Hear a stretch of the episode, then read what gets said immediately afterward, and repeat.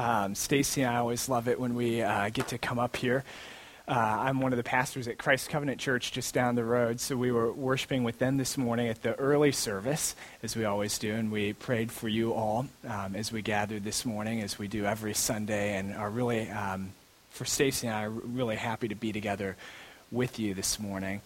Stacy and I are actually kind of on the verge of happy chaos uh, because we are having our second little girl due August 17th.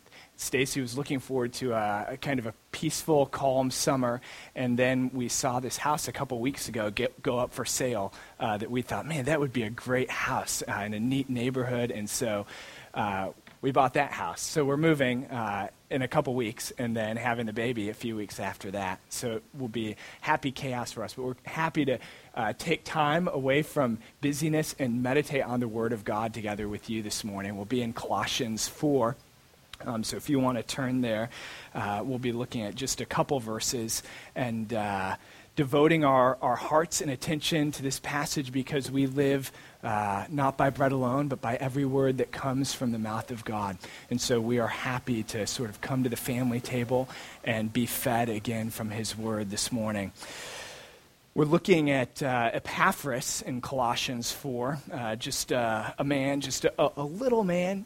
Uh, tucked in the back parts of this short letter to a, a small church in the town of Colossae. Um, and uh, we want to learn from his example uh, to us. You know, we all have lots of troubles in life. Uh, the Old Testament story of Job is a story about a man who loses everything, has lots of troubles himself, and it's a fairly dark story, but. Um, one of the things Job says is that man is born to trouble like the sparks fly upward. And we so often find that to be true in our own lives and the lives of those around us. Just over the past couple weeks, I've had um, lunch or coffee with uh, a guy who's going through long term unemployment, a guy who's uh, uh, addicted to alcohol, a guy who is having some severe marital conflict. Um, there's a family in our church whose little girl was a failure to thrive and she just can't gain weight. Uh, you may have heard Tom Mercer's uh, granddaughter, Anna Caroline has uh, just been beaten down by leukemia for the past 50 days. And uh, there are so many troubles. And if you think of your own life uh, and the people around you kind of in your sphere, you know this. You feel this yourself. You see it in the lives of those close to you that life is full of troubles. And yet, we believe that God is pervasive in the world, that the transcendent invades the immanent. And we believe that God is a part of our lives. And so we have this longing, we want to see him show up in our lives in the midst of trouble. We want to say, His oath, His covenant, His blood, support me in the whelming flood, the songs we just sang. And we want that to be true for those around us as well, that they would, you know, even as we sing those words, that we would feel that kind of desire for people near us in the midst of the flood, that they would feel His oath, His covenant, His blood to support them. And so we want to see God's work fulfilled. Uh, in us, even in the midst of trouble. And that's exactly what Epaphras wants for the church in Colossae as they experience trouble within, uh, false teaching that has crept up, trouble from without, the threat of persecution and ostracism from the surrounding community. Epaphras is a model of working hard for them in prayer that God's work would be fulfilled in them. And so he's a model, an example to us of working hard at prayer to see God's purposes fulfilled in the lives of those around us. I think Paul intentionally includes Epaphras here at the end of this letter to the Colossians, not as a mere attaboy uh, to him, but really as a, an example that Paul is commending to all who will read this letter. If you look at chapter 4, verse 16, Paul says, And when this letter has been read among you, have it read also in the church of the Laodiceans, and see that you read also the letter from Laodicea.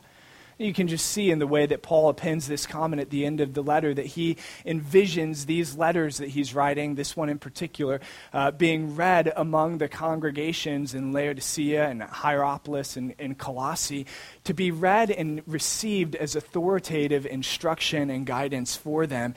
And the example of Epaphras is part of that instruction and guidance.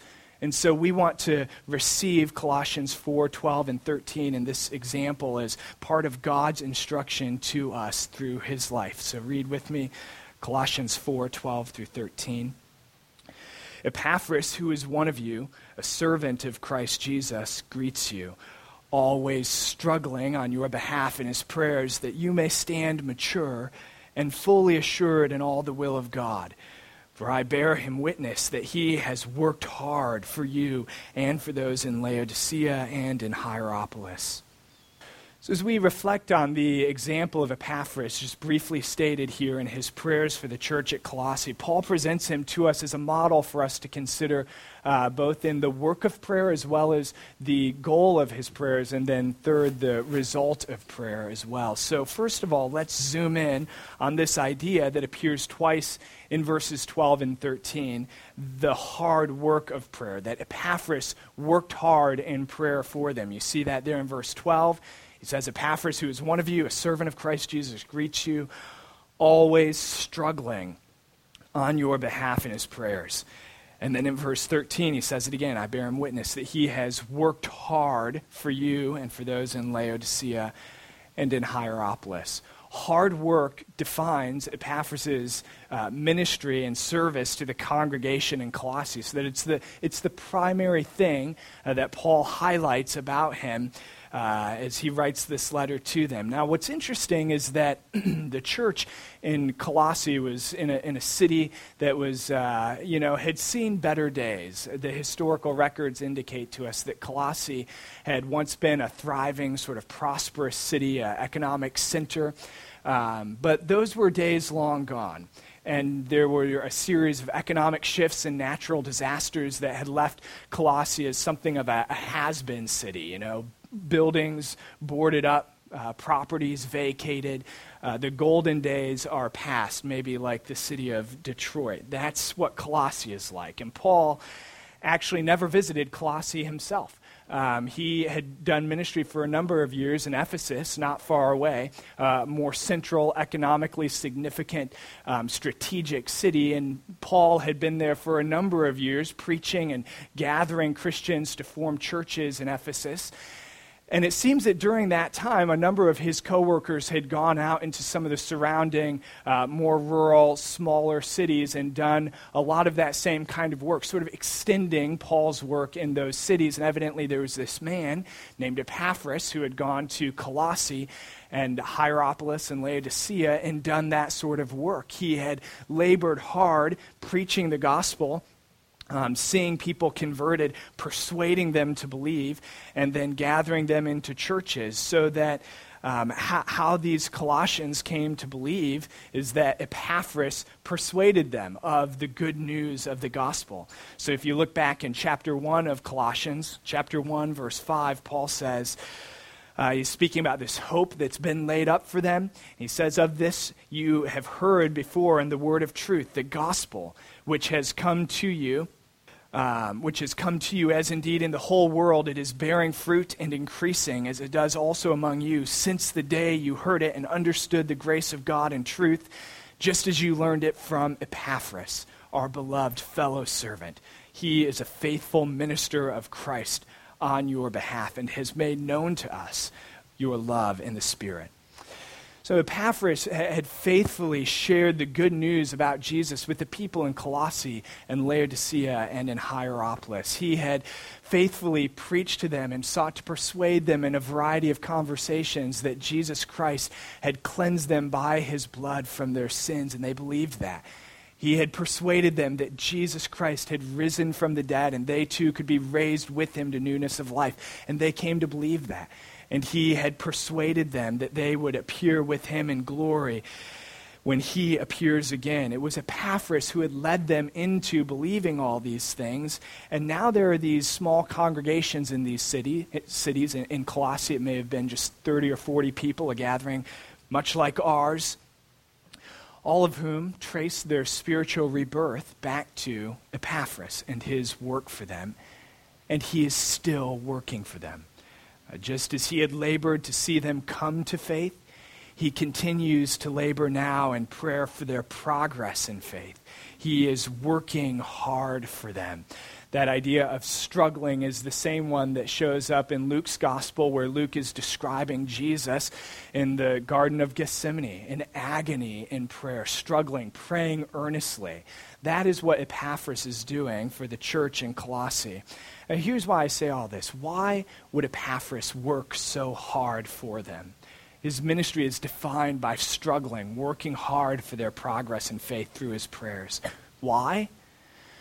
Uh, because he loves these people. His heart is wrapped up in their well being. And this is always true when it comes to praying for people. Uh, praying for someone is an act of service that reflects a heart of love. Uh, it's love to pray for someone. And if you don't love someone, uh, if, if you begin consistently praying for them, you may find you grow to love them. Love not only motivates our prayers for others, but it also leads us in greater love towards others. So, for a Christian, then, you can sort of estimate, evaluate uh, the spiritual quality of your love for another person uh, by the quality of your prayers for them. The hard work of prayer follows strong desires for God's work to be fulfilled in the lives of other people. And so Epaphras has strong desires for their progress in faith, having sort of given birth spiritually to this congregation to begin with. And so he labors hard in prayer for them. Why is prayer such hard work, though? Have you ever stopped and pondered that question? My guess is that if you've ever tried praying, then at some point you've probably reflected on that question. Why is it hard? Um, on one level, it seems like it should be so easy. Uh, you know, there's no audience, so there's no stage fright. Uh, there's no physical exhaustion. You're just sitting there. Uh, so, why is it so difficult? And I think the easiest answer to that question has something to do with our attention span.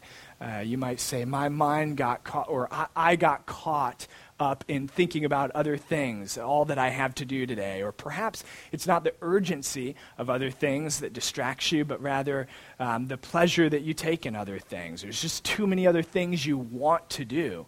Uh, you may want to sleep in to get your full seven hours, or feel like you have to sleep in because you stayed up late catching up on Netflix. Or you want to spend the day with your family together, or you want to catch up on sports or news, or whatever it is that kind of occupies your attention.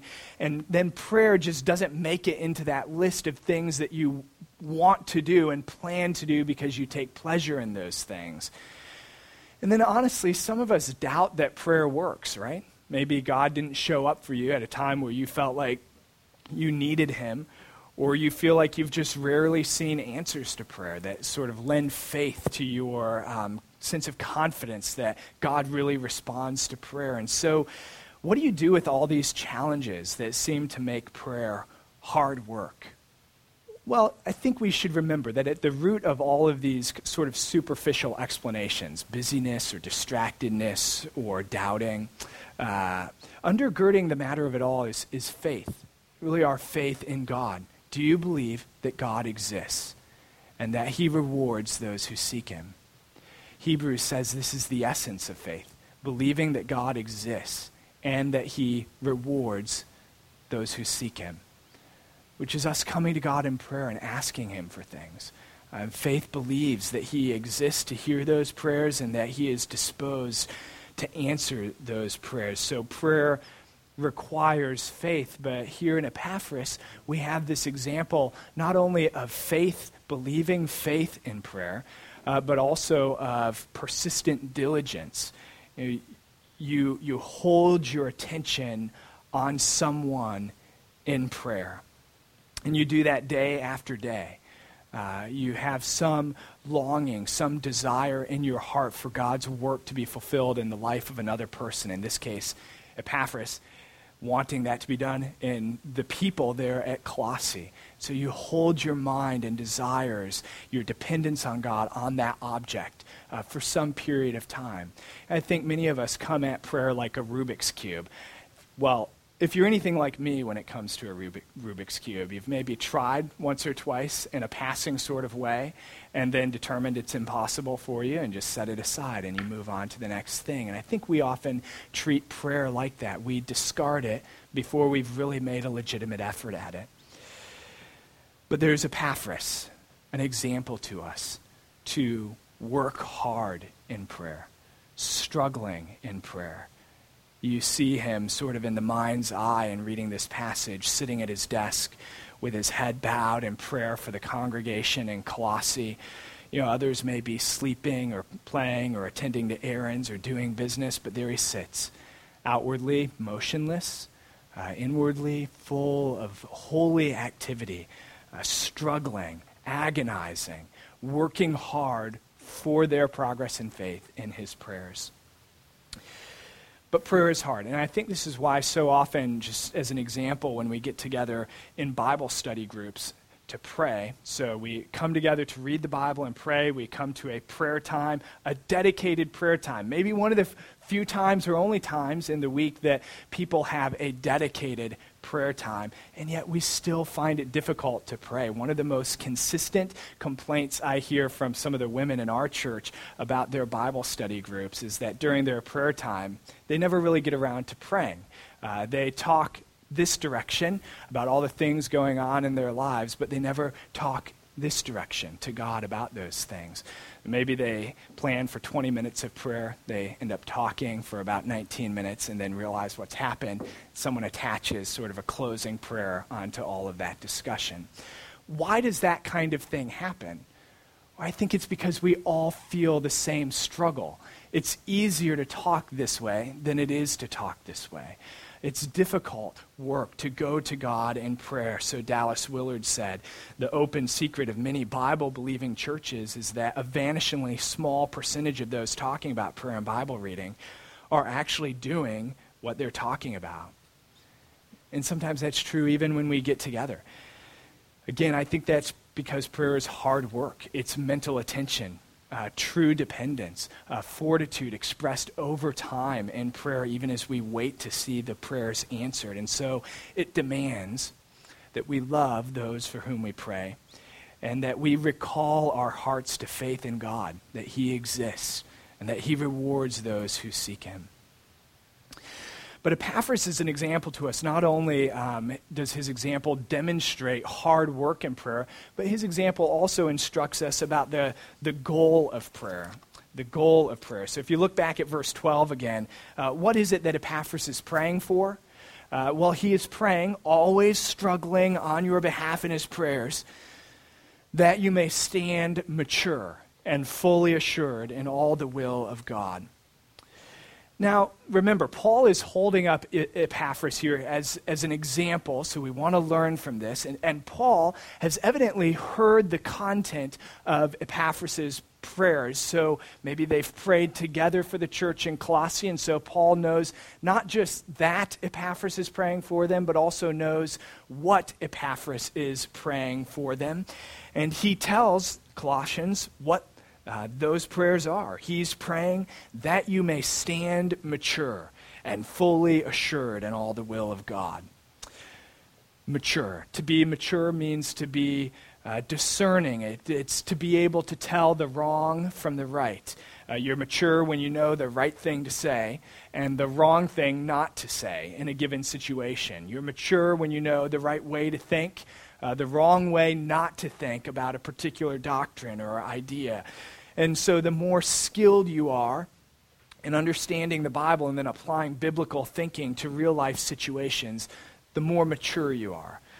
And this is what Hebrews teaches us that the mature are those who have their powers of discernment trained by constant practice to distinguish good from evil. Epaphras prays that they would be mature and also that they would be assured in all the will of God, which is another way of saying that you would be filled up with everything that is God's will filled up with everything that is God's will, meaning that everything about your life, uh, your marriage, your friendships, your schoolwork, your career, everything uh, would be filled up with the things that God wants. That everything about your life, as far as it depends on you, would be exactly as God wants it to be.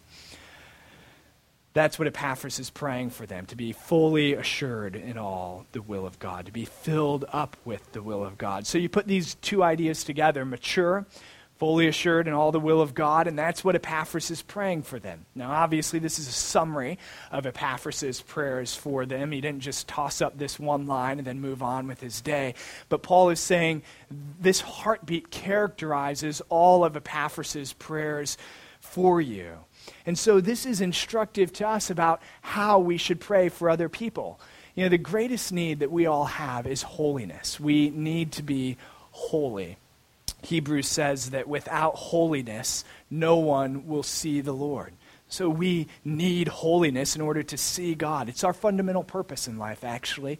Uh, the reason that we were created by God, the reason there are humans walking around on earth, is that we might know God and enjoy Him, that we might give glory to Him. Well, that's just another way of saying holiness uh, setting ourselves apart for God, enjoying Him, giving glory to Him. So, therefore, if holiness is our greatest need, then the most important thing that you can ask God for in the life of another person is that they would be holy, uh, that they would enjoy God, and that they would be giving Him glory in the way that they live. In other words, we don't want to just pray circumstantial prayers for other people, but we should pray, first of all, about spiritual concerns. Uh, David Powlison said it this way pray beyond the sick list. Pray beyond the sick list. You know, when we pray, um, about medical conditions, he says uh, such prayers may be medically informative, but are often spiritually impoverished. So he gives three suggestions. If you're praying for someone who's sick or in some kind of other circumstantial uh, trouble, number one, keep spiritual issues in view. Uh, even in the midst of praying for those struggles, keep spiritual issues in view. Secondly, long for Christ's kingdom as you pray for them. Long for his kingdom to come and his will to be done. And then thirdly, uh, he says, practice the three strands of prayer, which obviously has three subpoints. Three strands of prayer would be change my circumstances, change me, and change everything by revealing more of yourself so that when we pray, we're asking God, yes, to change our circumstances, but we go beyond that and say, change me. Change everything by revealing more of yourself. And when we pray for others, we want to pray in the same way, keeping spiritual issues in view and asking God uh, to fulfill his work through the circumstances that someone uh, may be going through. So we don't want our prayers to be laser focused on circumstances uh, but rather we want prayers that are shaped by spiritual concern for God's work to be done in the lives of others. You know, Stacy and I, um, in our marriage, had several years uh, of intense conflict where honestly we were both wanting out of marriage. And uh, they were difficult years. Now, there was a, a longitudinal study done um, that two thirds of those unhappy marriages out there if they just stay together for five more years, they'll report being happy. Just staying together for five more years is all it takes.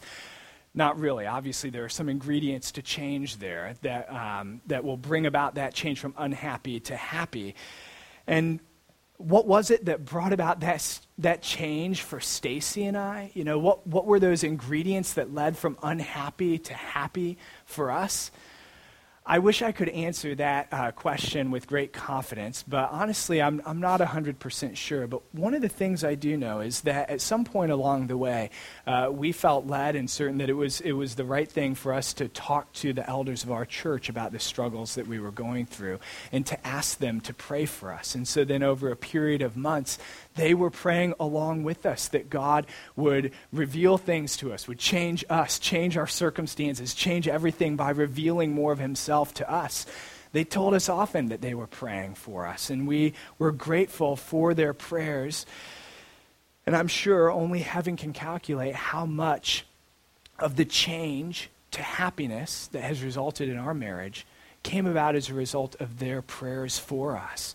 So that as God has brought Stacy and I along toward maturity and full assurance of His will in our lives, uh, we owe a debt of gratitude to them for their prayers.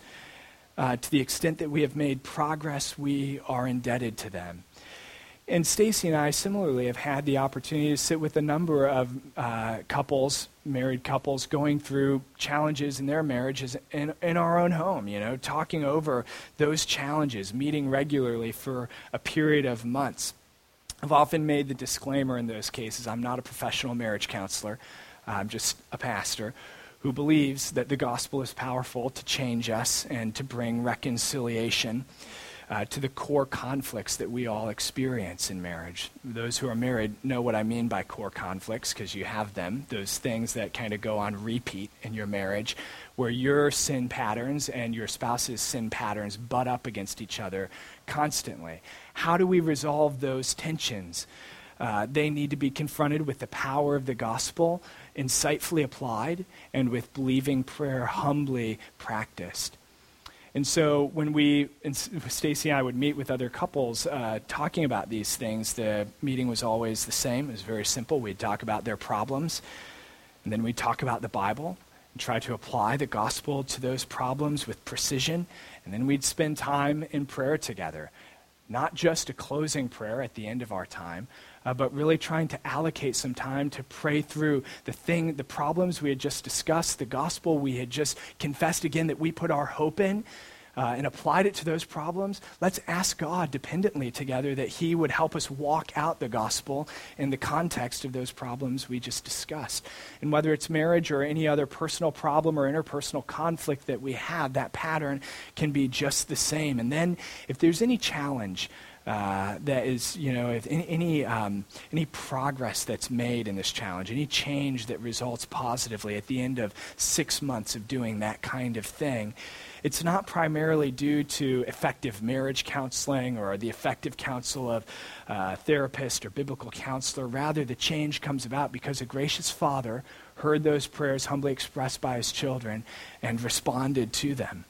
So, prayer is hard work, but worth it and prayer should be focused on spiritual well being, that we would be mature and fully assured in all the will of God. And as you pray for others, I would encourage you, focus your prayers in this way. You actually don't need to know a single detail about what's going on in the life of another person in order to pray effectively and biblically and dependently for them.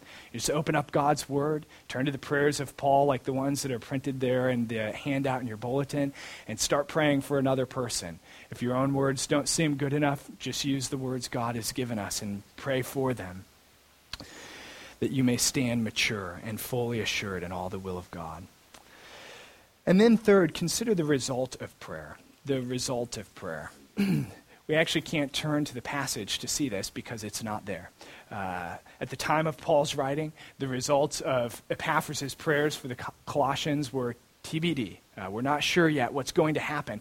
Paul is deeply concerned himself about the spiritual well being of the Colossians. That's why he's writing this letter to them, though he's never met them. He loves and cares for them. And Epaphras is agonizing in prayer, shedding some prayer sweat over them.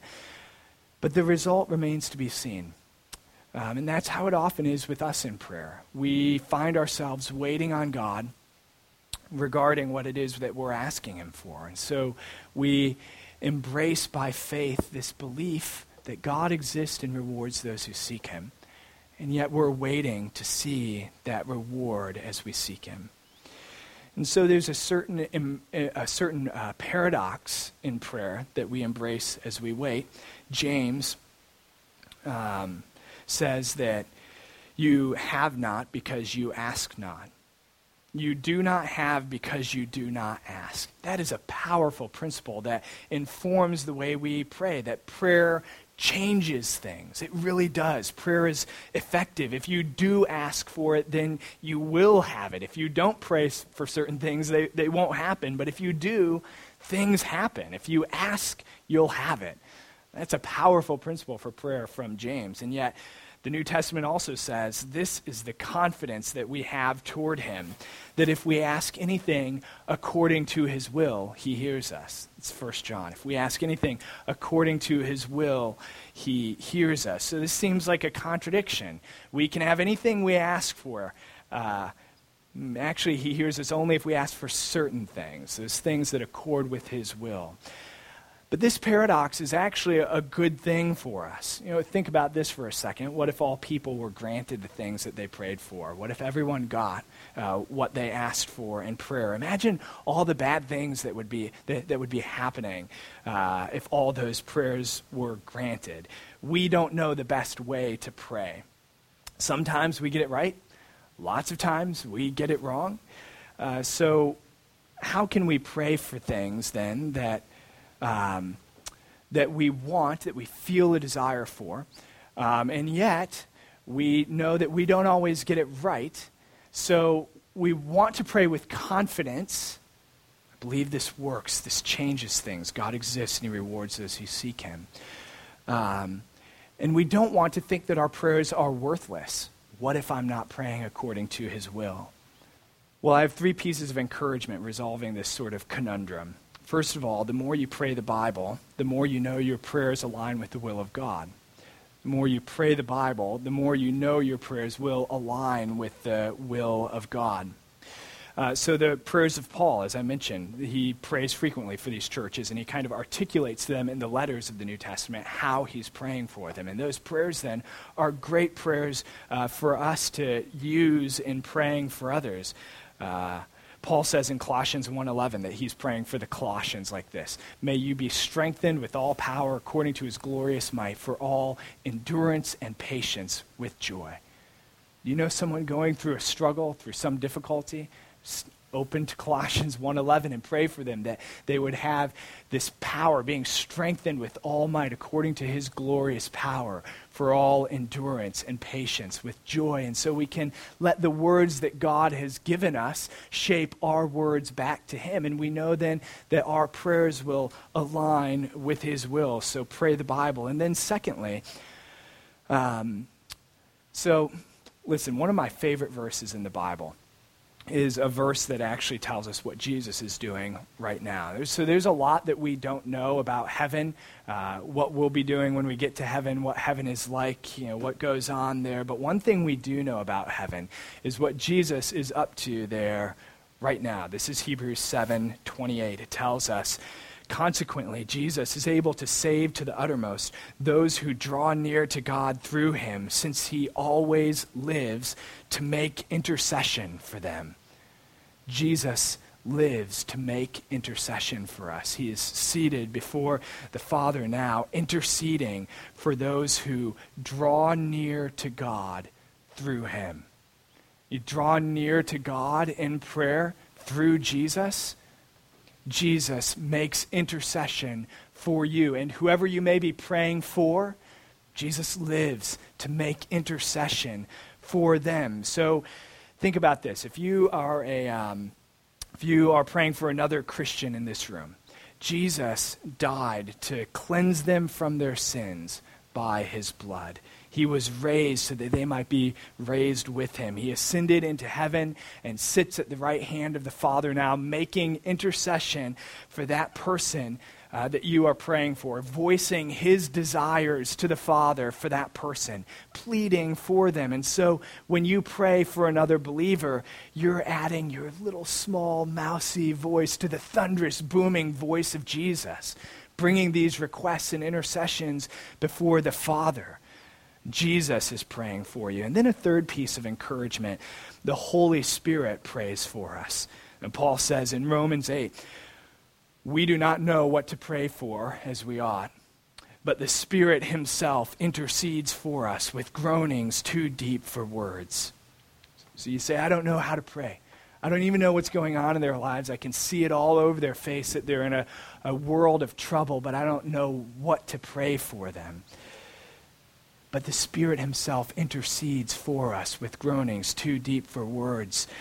And so you can say, you know what? I'm going to try to make some reasonable, biblically, biblically informed request to the Father, uh, but I really don't know. And the Spirit knows. He prays for us. This is like uh, safety on a handgun. I don't know if you've ever used a gun. It's got a safety on it. It keeps it from firing when you uh, don't want it to. The Holy Spirit, Jesus intercede for us, and it kind of is a, a, safety for us. You know, if we pull the trigger on a misguided prayer, uh, it's kind of aimed in the wrong direction, seeking the wrong thing. The Holy Spirit's like that safety lock that keeps that prayer from firing into the throne room. So the Spirit is like that, but He translates those prayers into heavenly language. The Spirit takes our prayers and makes them. Uh, makes them align with the will of God, makes them accomplish what God wants them to in His good providence, which means that we can pray with utter confidence uh, and with boldness, uh, but also with this deep humility at the same time. Uh, recognizing that it's not our prayers that are definitive, uh, but that the confidence that we have in prayer is rooted in the fact that Jesus prays for us and that the Holy Spirit prays for us. So, prayer is, is one of the greatest means that we have. This is a means of grace. It's one of the means that God uses to move his church along toward maturity. That's what Epaphras wants. He wants that end result, that the church would be mature, fully assured in all the will of God. And prayer is one of God's means of grace that He gives to us to bring about that result. You know, who knows? Perhaps the spiritual maturity that you have reached personally, whatever that is, maybe you feel like it's not much, but wherever you're at in the faith, perhaps that maturity is owing in part to the prayers of someone else in this room for you and their uh, progress in faith, their endurance through depression, their um, encouragement despite difficulty may come as a result of your prayers for them. And so we want that result, and so we use the means that God has given us. In other words, God is going to do his work in the lives of uh, those around you. The work that he has planned to do will go forward. Uh, but he longs to use, intends to use prayer as the means of doing that. God has employed our prayers, so to speak. Prayers are like God's employees that he, he hires to do the work that He has planned to accomplish. People in the room this morning, in other words, need your prayers. They need the strength that God will bring to them through your prayers. I texted a friend a couple weeks ago at the uh, end of the night after uh, a meeting at church. I texted him and said, My grace is sufficient for you, for my strength is made perfect in weakness. We prayed this for you tonight. Um, as a body, we all hurt for you and your family. He texted back a few minutes later and said, Thank you. We have thought much of how encouraged and strengthened we are by the knowledge of being prayed for by the body. We see our weaknesses so clearly right now.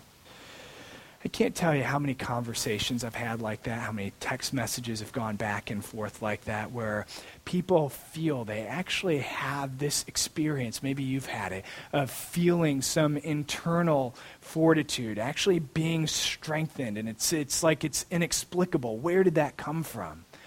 And then you find out there was a, a small group of people uh, praying, struggling, working hard for you in prayer. And all of a sudden, the inexplicable is explained. That's where that came from. The Holy Spirit translated those prayers into the language of heaven, and Jesus took those prayers into the throne of grace, and the Father heard those prayers and then sends forth his, his angels to do his holy bidding uh, and responded by strengthening and standing by uh, the person who was in the midst of the fire. So again, Paul prayed for the Colossians that you would be strengthened with all might according to his glorious power for all endurance and patience with joy, which I'm sure reflected Epaphras' prayers for them as well. Uh, when we pray for others, then, they experienced some strength or some internal fortitude. You know, God actually stood by me in that trial. I was strengthened internally by the Spirit. Where does that come from? God employs the prayers of his people to do that work in the lives of others. So the result of prayer, Well, as we pray biblically with the confidence that Jesus prays for us and that the Holy Spirit translates our prayers into something worthwhile, we have this confidence that the result of prayer is that God does his work through our prayers. So, will you pray for someone else in the room? Uh, just for the next 30 days, maybe, would you commit to praying for someone else? Um, resolve to pray for someone. So I think as we reflect on this passage, uh, walking this out is actually a fairly clear and simple thing to do. Maybe more than most passages in the Bible, responding to this one is very clear and simple. Uh, not easy, but at least simple. Um, you may know someone who's in the thick of marital conflict or the muck of porn addiction or on the verge of despair maybe ready to walk away from Jesus altogether. Who knows? But God may desire to employ your prayers as the decisive factor in pulling them back to faith. So resolve then to pray for someone. We don't need monumental results. We just need to be faithful workhorses in prayers, reflecting uh, the example of Epaphras here.